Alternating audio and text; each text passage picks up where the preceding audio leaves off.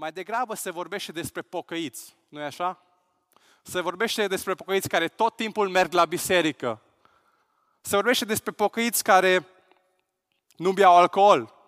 Se vorbește de, despre pocăiți care nu mănâncă o anumită car- carne sau merg și sâmbătă la biserică. Și chiar auzim de pocăiți care nu beau cafea. Dar asta nu e normal la noi. Dar cum este vorba în lume, un pocăit nu fumează, nu bea și nu are tatuaje. Am putea numi într-un mod mai frumos. În secolul 21 nu se vorbește despre pocăință în societate. Și încet, încet, biserica încetează să vorbească despre ea. Scriind acele său, mi-am dat seama cât de important este această temă. Cât de relevantă pentru noi ca și pocăiți este această temă. Și am avut, am avut o călăuzire clară că despre subiectul acesta trebuie să predic astăzi. Dacă ne gândim la prima predică din Noul Testament, susținut de Ioan Botezătorul, el nu zice altceva decât ne cheamă la pocăință. Chiar Iisus începe lucrarea lui cu următoarea afirmație. Pocăiți-vă, căci împărăția cerurilor este aproape. Dacă ne gândim la prima predică din biserica primară, Petru ne zice același lucru. Pocăiți-vă și fiecare din voi să fie botezat în numele lui Isus Hristos. Și dacă ne gândim la bisericile din Apocalipsa despre care au vorbit Cezar, ei au primit același mesaj, același mesaj. Pocăiți-vă. Vedem că tema aceasta este des abordată în Noul Testament. Haideți să începem chiar la început. Când ai fost poreclit pentru prima dată ca și pocăit? Sau întrebarea capcană. Când ai poreclit tu pe cineva că îi pocăit? Îmi aduc aminte că de mic copil am primit porecla aceasta. Pentru că provin dintr-o familie de pocăiți și pentru acest lucru mulțumesc lui Dumnezeu.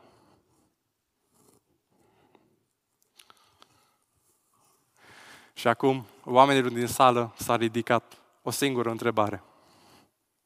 A primit el oare porecla pe maghiară sau pe românește?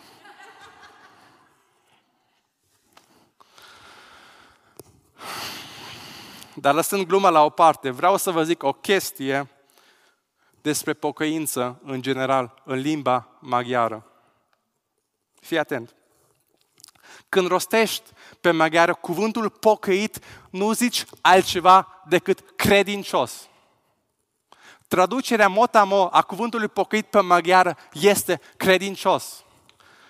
În această direcție trebuie să-mi acorzi acordul, trebuie să-mi acorzi încrederea ta sau poți să mergi la sfârșit să întreb pe părinții mei sau pe cineva care cunoaște limba.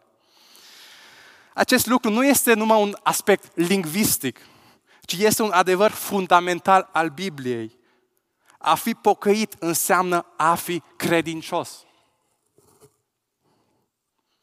Dacă ne gândim la predicile anterioare, am văzut cum arată credința autentică, am văzut cum putem să creștem în această credință și astăzi nu vrem să facem altceva decât să ne uităm la pocăința noastră. Pentru că cele două lucruri nu se pot despărți una de alta. Gândește-te la calea ferată. Ce se întâmplă dacă desparți o șină de alta? Trenul acela nu o să ajungă niciodată în destinația lui. Așa este și cu pocăința și cu credința. Repet încă o dată, pocăință înseamnă credință. Nu am știut dinainte despre ce o să predice Cezar și despre ce o să predice Cristi, dar și în acest lucru văd o călăuzire a lui Dumnezeu.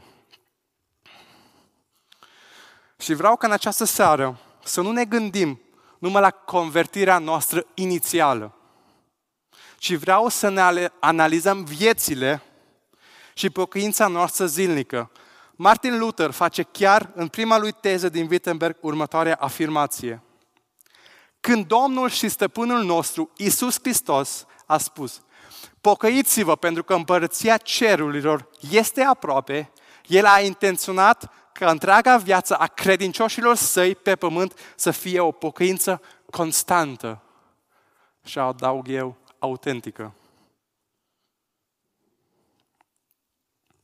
Joi, la timpuri de rugăciune, am avut un timp deosebit în care am venit în fața lui Dumnezeu și ne-am analizat viețile.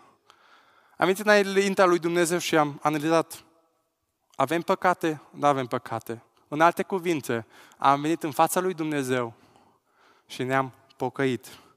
Astăzi, nu vreau, să, nu vreau să facem altceva decât să vorbim mai mult despre această pocăință.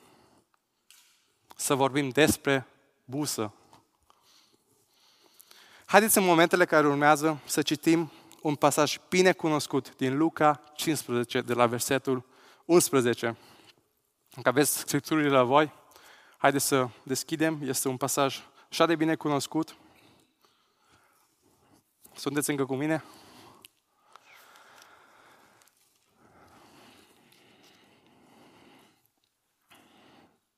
Haideți să ascultăm cu atenție cuvântul lui Dumnezeu. El, adică Isus, a mai zis, un om avea doi fii. Cel mai tânăr dintre ei i-a zis tatălui, Tată, dăm partea de avere care mi se cuvine. Și tată a împărțit între ei avuția. Nu după multe zile, fiul cel tânăr a strâns totul și a plecat într-o țară îndepărtată. Iar acolo și-a risipit averea, trăind într-un mod destrăbălat. După ce a cheltuit totul, a venit o foamete mare în țara aceea, iar el a început să ducă lipsă. S-a dus și s-a alipit de unul dintre cetățenii acelei țări, iar acesta l-a trimis pe câmpurile lui ca să-i pască porcii.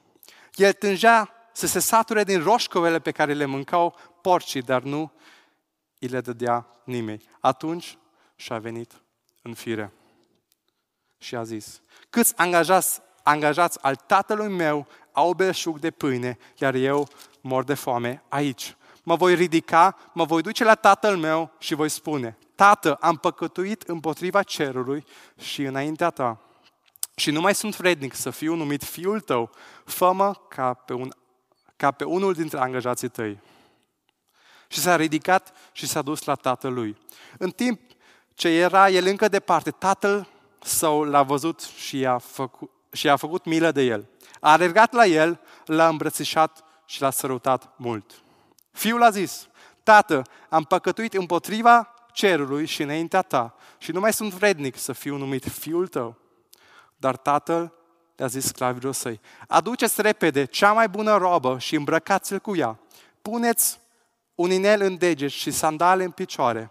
Aduceți apoi vițelul cel îngrășat și tăiați-l, să mâncăm și să ne înveselim, pentru că acest fiu al meu era mort și trăiește iarăși. Era pierdut și a fost găsit. Și au început să se înveselească. Fiul lui cel mare în vârstă, fiul lui cel mare în vârstă era la câmp. Când a venit și s-a apropiat de casă, a auzit muzica și dansuri și l-a chemat pe unul dintre slujitorii ca să-l întrebe ce se întâmplă. Acesta i-a răspuns, a venit fratele tău, iar tatăl tău a tăiat vițelul cel îngrășat, pentru că l-a primit înapoi sănătos. Atunci el s-a mâniat și n-a vrut să intre. Tatălui a ieșit afară și l-a rugat să intre. Însă el, răspunzându-i, i-a zis tatălui, Iată, eu slujesc de atâția ani și niciodată nu ți-am încălcat porunca și mie nu mi-ai dat niciodată, nici măcar un ied ca să mă înveselesc cu prietenii mei. Dar când a venit fiul acesta, dar când a venit acest fiu al tău, care ți-a mâncat averea cu prostituatele, lui i-ai tăiat vițelul cel îngrășat. Tatăl i-a zis, copile, tu întotdeauna ești cu mine și tot ce este al meu este și al tău. Dar trebuie să ne înveselim și să ne bucurăm, pentru că acest frate al tău era mort și acum trăiește. Era pierdut și a fost găsit. Doamne, stăm în fața cuvântului Tău și cerem ca Tu să ne vorbești. Tu să ne vorbești fiecare dintre noi și mie.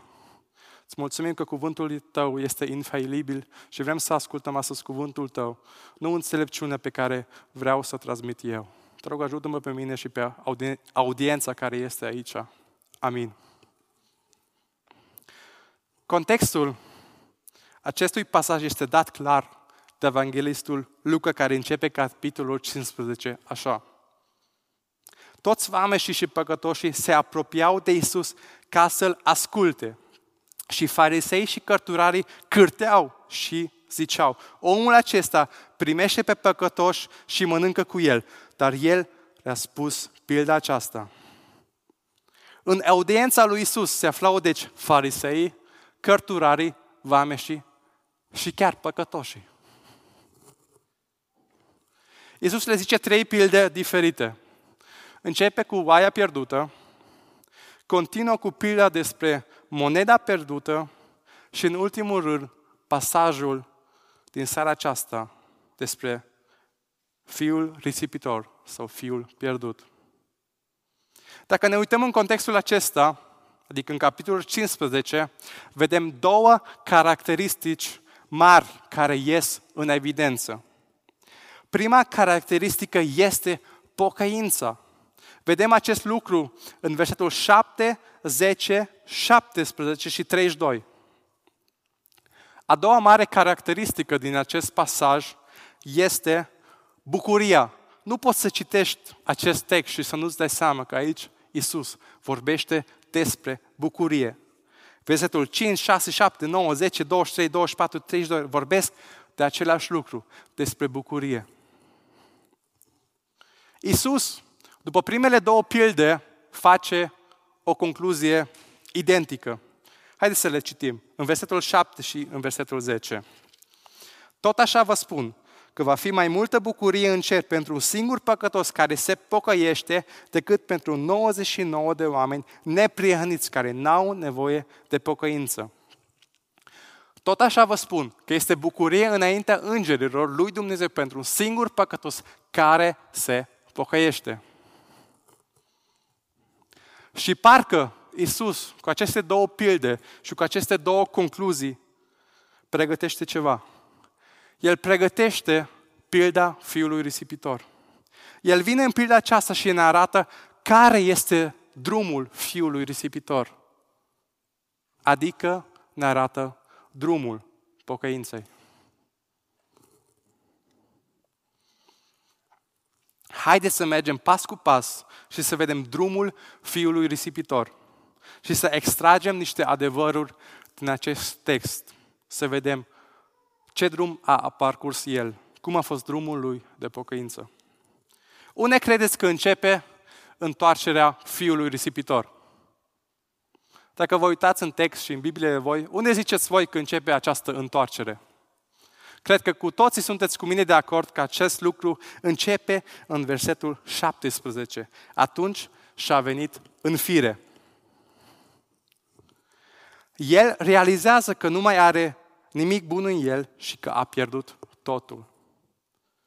Când el însuși conștientizează că este pierdut, începe drumul reabilitării sale. Deoarece pocăința începe cu realizarea faptului că suntem pierduți. Fiul își vine în fire și realizează că este pierdut. Acest adevăr îl determină să meargă mai departe. El era pierdut de mult, de când a părăsit casa părintească, dar el, în acest verset, își dă seama de acest lucru. Pocăința nu începe cu faptele noastre bune. Nu începe când uh, încercăm noi să ne înfrumusețăm din exterior. Nu începe nici chiar cu botezul nostru. Nu începe atunci când începi să slujești într-o biserică. Nici atunci când devii membru în Biserica Harvest din Wiesbaden. Pocăința adevărată începe atunci când realizezi că ești pierdut. Pentru că toți eram pierduți și morți. Pavel ne zice de mai multe ori acest lucru, căci toți au păcătuit, păcătuit și sunt lipsiți de slava lui Dumnezeu. Romani 3 cu 23. Efeseni 2 cu 1 ne zice, voi erați morți în greșelile și păcatele voastre, Concluzia pildei însăși vorbește despre același lucru. Era mort și acum trăiește. Era pierdut și a fost găsit. Toți am fost morți și pierduți. Realizezi tu acest lucru? Fiul cel tânăr a fost conștient de acest lucru și vameșii și păcătoșii care erau în audiența lui Isus au fost conștienți de acest lucru. Numai Fiul cel mare nu a realizat acest lucru. Iisus, prin exemplul Fiului cel mare, face referire la farisei care îl ascultau, care erau de față. Ei se considerau perfecți, fără vină. Numai cine se consideră pierdut poate să fie găsit. Nu știu cum stai tu cu acest punct. Dacă ești conștient de pierderea ta sau ești ca și fiul cel mare, care nu a recunoscut pierderea lui. Venim noi la Hristos pentru că vedem pierderea noastră sau venim noi la Hristos pentru a avea o viață mai bună? Un predicator zicea cândva, sunt creștin pentru că așa am o viață mai bună. Nu fumez, prin asta am mai mulți bani. Sunt sănătos pentru că nu fumez. Nu beau și acest lucru mi-aduce mai mulți bani. Și nu mă duc la partiuri. Deci, am o viață sănătoasă, am o viață creștină bună. Dăm voie să zic că acest lucru nu duce la pocăință. Duce, duce numai la un creștinism superficial sau ieftin. Numai realizarea depravării noastre totale ne poate duce la pocăință. Și poate te gândești acum, da, am realizat acest lucru când m-am pocăit, am realizat atunci că am fost pierdut. Dar cum arată acest adevăr astăzi în viața ta? Realizezi tu că fără Hristos nu ești nimica nici astăzi, că ești pierdut? În fiecare zi când te trezești, te trezești cu, aceast, cu acest adevăr că tu ești pierdut fără Hristos și pe drumul tău de credință pe care umbli de mulți ani? Acest, această pierdere, această, acest punct nu ține numai de pocăința noastră inițială, ci, ne, ci este pe parcursul vieții noastre de credințe. Fiul risipitor a fi putut să se oprească la punctul acesta, nu? Am realizat că sunt pierdut, gata, o terminat, nu mai am nicio șansă. Dar el nu rămâne la primul punct, ci trece mai departe. Fiul pierdut a realizat faptul că este pierdut și acest lucru l-a dus la a doua stație pe drumul pocăinței, care este recunoașterea păcatului personal. Mă voi ridica, mă voi duce la tatăl meu și voi spune, Tată, am păcătuit împotriva ta și împotriva cerului. Împotriva cerului și împotriva ta. Ce tare. Fiul risipitor recunoaște păcatul lui personal. El recunoaște că vina îi aparține numai lui. Nu putea el să spună, am fost tânăr, n-am avut experiență. Am vrut să văd și eu cum e în lume. Nu putea el să spună acest lucru. Nu putea el să spună, diavolul m-a împins spre destrăbălare? Putea, dar el nu face. El vine și își asumă păcatul. Dacă privim la două rugăciuni de pocăință din Vechiul Testament, putem vedea același lucru. David, când se pocăiește de păcatul adulterului, să o spune, căci îmi cunosc fără de legile și păcatul meu. Și păcatul mă stă tot timpul înaintea mea. Împotriva ta, numai împotriva ta, am păcătuit și am făcut ce este rău înaintea ochilor tăi. Așa că tu ești drept când vorbești și integru când judeci. Toți cunoaștem acest pasaj. David își recunoaște vina lui proprie. Daniel, când se roagă pentru el și pentru popor, zice același lucru. M-am rugat Domnului, Dumnezeului meu, și l-am mărturisit zicând, stăpâne, Dumnezeule, mare și temut, cel care ții legământul și îndurarea față de cei ce te iubesc și păzesc poruncile tale. Am păcătuit, am greșit, am fost răi și ne-am răzvrătit, ne-am depărtat de poruncile și legile tale. N-am ascultat de slujitorii tăi. Daniel recunoaște vina lui și vina poporului.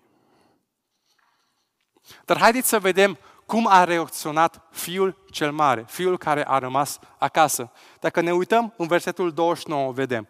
Însă el, răspunzând, i-a zis tatălui, iată, eu îți slujesc de atâția ani și niciodată nu ți-am încălcat porunca și mie nu mi-ai dat niciodată, nici măcar un iet ca să mă învățelesc cu prietenii mei. Fiul care a rămas acasă atribuie păcatul tatălui. El cumva împinge păcatul tatălui. Pentru că tu ai făcut acest lucru. Tu nu mi-ai dat. Eu n-am nicio vină. Tu ai fost greșit. Eu n-am primit pentru că tu nu ai dat. Cum stau eu și cum stai tu cu recunoașterea păcatului? Paul Washer scrie în una din cărțile lui următoarea afirmație. Am ajuns azi niște oameni care se scuză și se justifică. Oameni care, conform opiniei majorității, nu ne credem niciodată de vină pentru ceva, ci suntem mereu victime ale unui fel de putere rea și adesea fără nume, dincolo de abilitatea noastră de a o controla. Găsim sau chiar inventăm cele mai viclene modalități de a atribui vina pentru păcatele noastre oricărei alte persoane, numai nouă înșine. Nu. Este greu să asculți aceste cuvinte. Dar este mai greu să recunoști păcatul tău și păcatul din viața ta. Fiul risipitor recunoaște păcatul lui și o face în ordinea corectă. Întâi recunoaște că a păcătuit împotriva cerului, adică împotriva Tatălui ceresc, lui Dumnezeu și apoi împotriva Tatălui fizic de pe pământ. Pentru că orice păcat pe care noi îl facem, în primul rând greșim în fața lui Dumnezeu. Și după aceea, păcatul acesta rănește și pe cei din jurul nostru. El a avut o ordine corectă.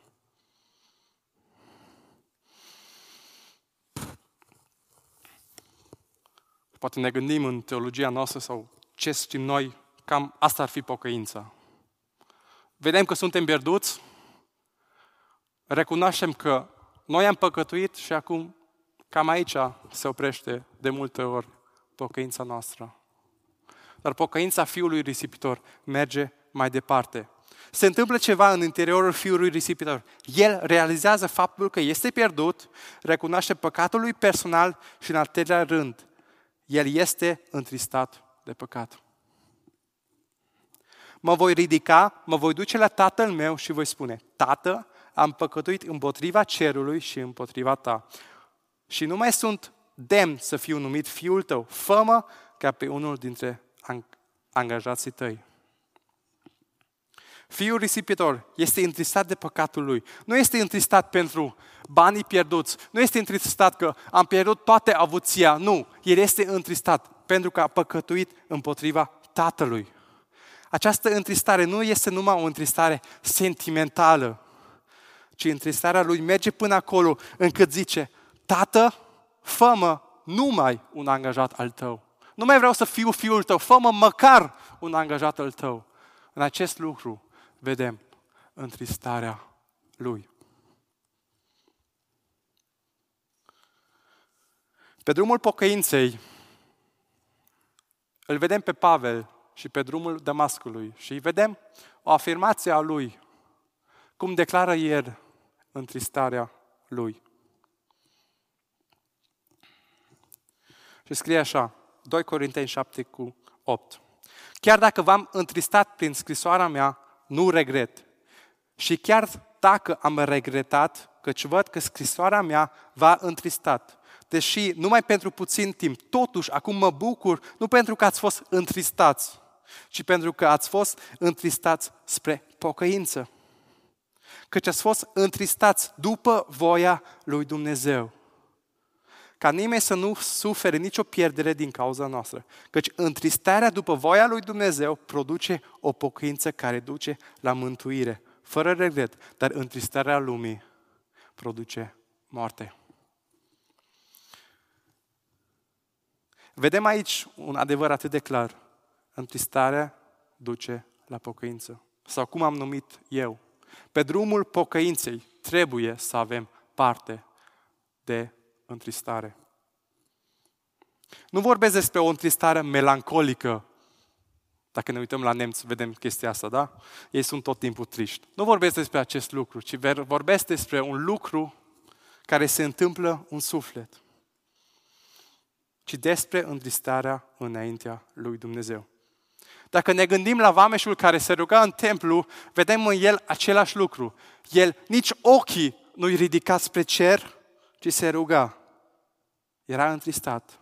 Dar ce s-a întâmplat cu el? A plecat îndreptățit. Întristarea lui, pe drumul pocăinței, a adus la pocăința autentică. Dacă facem paralela din nou cu fiul care a rămas acasă, în el nu găsim nimic din întristare. Mai mult, în el găsim opusul. Atunci el s-a mâniat și n-a vrut să intre. Nu știu cum ești tu, dacă ești întristat sau mâniat.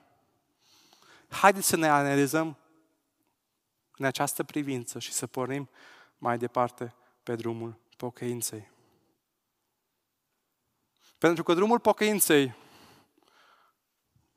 nu se termină aici. Am realizat că sunt pierdut, am recunoscut păcatul meu și chiar sunt și trist. Nu se rezumă numai la, la atât. Pentru că mulți au călcat pe această cale deja, dar nu au avut o pocăință autentică. În fiul risipitor se întâmplă ceva. După realizarea faptului că este pierdut, după recunoașterea păcatului și după întristarea lui, în el se produce o schimbare și anume are loc metanoia, schimbarea minții. Și acum pe fețele voastre se vede o oarecare melancolie. BMW. Biserica Metanoia Wiesbaden. O biserică cu o minte schimbată. O biserică care gândește diferit. Oare este acest lucru așa? În terminologia Bibliei, metanoia înseamnă, nu înseamnă altceva decât schimbarea minții. Mă întorc din nou la Apostolul Pavel și la scrisoarea lui către Filipeni, unde el ne descrie schimbarea lui. Anterior am făcut o greșeală, acum am vine scrisoarea despre drumul Damascului. Dar lucrurile care pentru mine erau câștiguri, am ajuns să le socotesc o pierdere de dragul lui Hristos. Ba, ba încă socotesc totul ca o pierdere față de valoarea nespus de mare a cunoașterii lui Hristos Isus, Domnul meu. Pentru El am pierdut am pierdut toate și le socotesc un gunoi ca să-L câștig pe Hristos. Și să fiu găsit în El, nu având o dreptate a mea, dată de lege, ci aceea care se capătă prin credință. Dreptatea dată de Dumnezeu în baza credinței. Vreau să-L cunosc pe El și puterea învierii Lui și părtășia suferințelor Lui și să mă fac asemenea cu moartea Lui numai să ajung cumva la învierea morților. Pavel a socotit totul ca și o pierdere. El pe drumul Damascului a avut parte de drumul pocăinței. El a schimbat mentalitatea, a schimbat gândirea lui.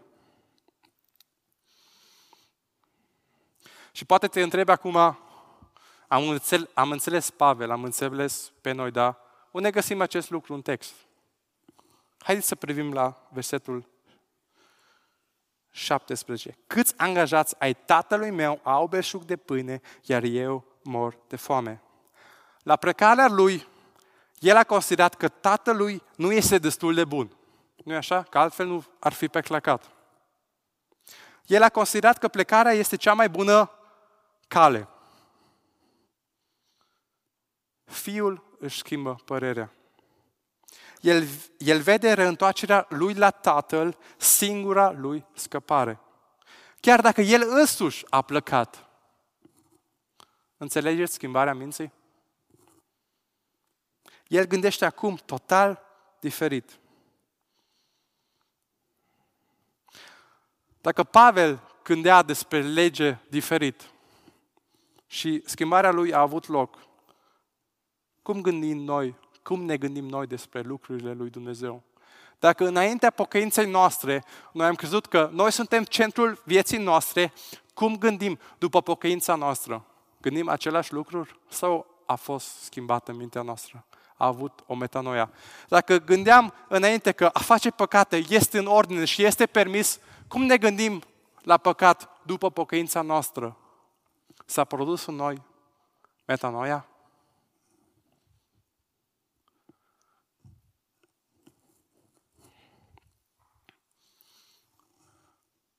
Și drumul pocăinței nu se oprește nici aici, ci merge mai departe. Câți dintre noi cunoaștem cazuri unde s-a întâmplat această schimbare? A fost întristat, a avut o revelație despre adevăr, dar nu s-a întâmplat altceva. În fiul cel, în pilda asta, oh, mă scuzați, În fiul cel mai în vârstă nu are loc această schimbare deloc. Nu o găsim schimbarea la el. El are o concepție față de tatălui. Și această concepție este total falsă. El tot timpul a trăit în minciuna că este bine, dar el nu era. El a fost pierdut și acasă. În pilea aceasta nu vedem doi fii, unul bun și unul rău. Nu vedem doi fii care sunt pierduți. Ca și în audiența lui Isus. Vedem păcătoșii care vin la Isus și vedem farisei care se credeau buni. Dar, și aici este marele dar, doar unul singur are parte de metanoia, schimbarea minții. Iar schimbarea minții duce la întoarcerea lui. Mă voi ridica mă voi duce la tatăl meu și voi spune, Tată, am păcătuit împotriva cerului și înaintea ta și nu mai sunt demn să fiu numit fiul tău. Fă-mă ca pe unul dintre angajații tăi. Și s-a ridicat și s-a dus la tatăl lui. Fiul risipitor nu s-a oprit la schimbarea minții sau la schimbarea atitudinii despre tatăl lui, ci a trecut la fapte. El nu și-a propus numai planul, da, o să mă duc la tatăl, da, a rămas numai un plan, ci el chiar s-a deplasat. El clar, clar s-a întors. Pe drumul lui spre casă nu putea el să zică, când era în țara tatălui, mă duc la o altă gazdă. Sau pe drum spre casă zicea, cunosc eu un unchi care stătea cu trei sate mai pe stânga, mai de dreapta, mă duc eu la el. Nu. El face ce își propune.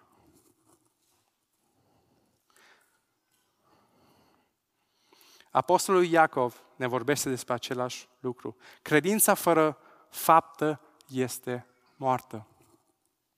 Pocăința fără întoarcere la Dumnezeu este falsă. Este numai o moralitate omenească. O de câte ori ne propunem noi lucruri în mintea noastră, nu-i așa? Ne scriem notițe după fiecare predică, ne gândim, no, de mâine o să schimb viața mea, de mâine mă duc în direcția cealaltă. Ne facem liste de to-do, planificăm și chiar câteodată plătim, dar nu se întâmplă niciodată o întoarcere autentică. Nu ajungem să punem în practică. Amintiți-vă de mesajul îndrăzniți susținut de Sebi.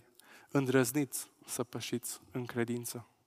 Îndrăzniți să mergeți mai departe. Îndrăzniți să vă întoarceți la Tatăl. Fiul risipitor a lăsat viața lui veche și s-a îndreptat spre Tatăl. A avut loc o întoarcere în două direcții. S-a întors de la păcatul său și s-a întors spre cruce, spre Tatăl lui. Această întoarcere este în două direcții.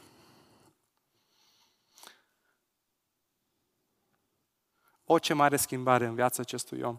Să lase trecutul lui murdar, păcătos și necurat și să vină înapoi la tatăl lui. Nu pot nec faptul, nu pot să nec faptul că și fiul cel mare s-a întors. Scriptura ne zice că el a venit de pe câmp. S-a întors de la câmp în sensul fizic, al poziționării. Pe telefonul lui, pe GPS, scria că e acasă. Dar nu s-a întors spre tatăl lui. Drumul pocăinței a fost drumul fiului risipitor, fiului pierdut. Fiul cel mare nu s-a aflat pe acest drum. El era lângă casă, dar departe de tatăl său. Mă reîntorc la contextul pildei. În, în audiența lui Isus se aflau păcătoșii și farisei. Două grupuri de oameni care erau pierduți. În pilda aceasta sunt multe adevăruri ascunse, dar domină drumul pocăinței. Anul acesta am vorbit mult despre Isus și despre viața Lui, nu-i așa? În seria noastră, asemenea Fiului Său, duminică de duminică, ne-am uitat la chipul Lui și am realizat, asta trebuie să schimb, asta trebuie să schimb, asta trebuie să schimb. Seria aceasta de mesaje a adus lipsă de, acest, de această caracteristică esențială a pocăinței. De ce oare? Pentru că Isus nu avea păcate și El nu a trebuit să se întoarcă spre Dumnezeu. El era tot timpul în legătură perfectă cu Tatăl. Să zicem în ghilimele, seria asemenea fiului său a avut o greșeală. Că nu l-am putut identifica pe Isus cum se pocăiește. Dar ne putem analiza viețile noastre și să vedem cum ne pocăim noi. Dar El, adică Isus, omul fără păcat, Dumnezeu întrupat, ia păcatul meu și al tău și duce cu El la crucea Golgotei. El, fără să aibă păcat, totuși urcă pe crucea Golgotei și lasă acolo păcatul meu și păcatul tău. Pentru ca noi să umblăm pe drumul pocăinței. Și acest drum este posibil numai prin Hristos. Prin mira și harul său. Și prin credință. Sau cum ziceau reformatorii acum mulți ani în urmă. Viața noastră de creștin este numai prin Hristos, solus Christus. Numai prin credință, sola fide și numai prin har sau la grație. Întoarcerea fiului risipitor a fost posibilă datorită tatălui iubitor, care nu l-a condamnat, ci l-a așteptat cu brasele deschise. Fiul risipitor nu a trebuit să recâștige averea și așa să vină înapoi. Ci el a venit așa cum a fost. El nu a trebuit să pună viața în ordine și după aia să vin la Tată, să vin la Hristos. De multe ori auzim astăzi, da, o să mă pochez cândva, când îmi pun viața în ordine. Nu. Vino așa la Hristos, cum ești astăzi. dacă îmi rezolv problema cu tare, problema, dacă mă las de fumat, da, o să vin cândva la Hristos, la bătrânețe. Nu, dragul meu, fiul risipitor a venit la Hristos așa cum a fost, a venit la Tatăl așa cum a fost. Tatăl iubitor a avut har și cu fiul risipitor, dar și cu fiul cel mare și l-a invitat în casă. De ce crezi tu că pe tine nu, nu te-ar chema? Iisus ne cheamă astăzi pe toți pe drumul pocăinței. Vreau să te întreb, dragul meu și draga mea, tu cum stai cu pocăința? Ai pornit tu pe acest drum? Realizezi tu faptul că ești pierdut? Recunoști păcatul tău? Ești întristat de păcatul tău? A avut loc metanoia în viața ta? Te-ai întors lângă Tatăl Ceresc? Sau încă rătăcești în lumea largă? Așa cum am zis la început, drumul pocăinței este mereu prezent în viața noastră de credință. Nu este numai la început, când ne-am pocăit, ci ea este prezentă tot timpul în viața noastră. Când a fost ultima dată când ai, ți-ai dat seama, bă, am păcătuit și ai mers înaintea lui Tatălui și te-ai pocăit? Când a fost ultima dată când te-ai întristat pentru un păcat și ai venit în fața Tatălui și zic, Tată, am păcătuit împotriva ta și împotriva celorlalți. Cum arată drumul tău de pocăință? A trecut ea deja la fapte? Cum stai cu schimbarea minții? Reînnoiești tu mintea zilnic din cuvântul lui Dumnezeu?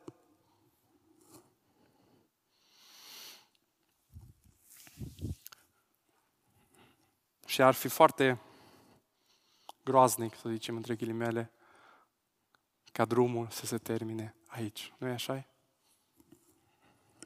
Drumul pocăinței nu se termină aici pe pământ, ci trece dincolo, cum am auzit și din predica lui Cezar. Credința adevărată trece dincolo.